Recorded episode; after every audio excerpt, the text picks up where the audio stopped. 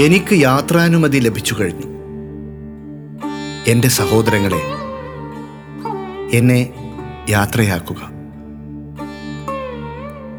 നിങ്ങൾക്ക് മുന്നിൽ തല കുമ്പിട്ട് ഞാൻ വിട ചൊല്ലുന്നു. എന്റെ വാതിലിന്റെ താക്കോലുകളിതാ ഞാൻ തിരികെ തരുന്നു. എന്റെ ഭവനത്തിന്മേലുള്ള സർവ അവകാശങ്ങളും ഞാനിതാ പരിത്യജിക്കുന്നു നിങ്ങളിൽ നിന്ന് കരുണ നിറഞ്ഞ അന്ത്യവചനങ്ങൾ മാത്രമേ ഞാൻ ആവശ്യപ്പെടുന്നുള്ളൂ. ഏറെക്കാലം നാം അയൽക്കാരായിരുന്നു. തിരിച്ചു നൽകാൻ കഴിയുന്നതിലുമധികം ഞാൻ സ്വീകരിച്ചു കഴിഞ്ഞു. പ്രഭാതമാവുകയും എന്റെ ഇരുണ്ട കോണിനെ പ്രകാശമാനമാക്കിയ വിളക്കണയുകയും ചെയ്തിരിക്കുന്നു.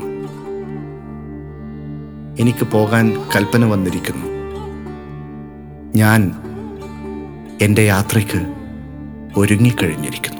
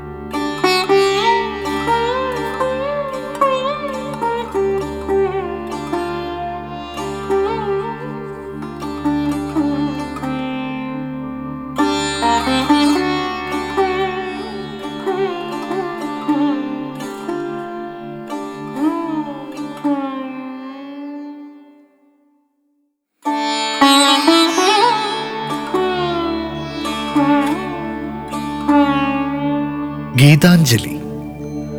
കാവ്യലോകത്തിന്റെ നിത്യവിസ്മയങ്ങളിലൊന്നാണ് ശ്രീ രവീന്ദ്രനാഥ് ടാഗോറിന്റെ ഗീതാഞ്ജലി.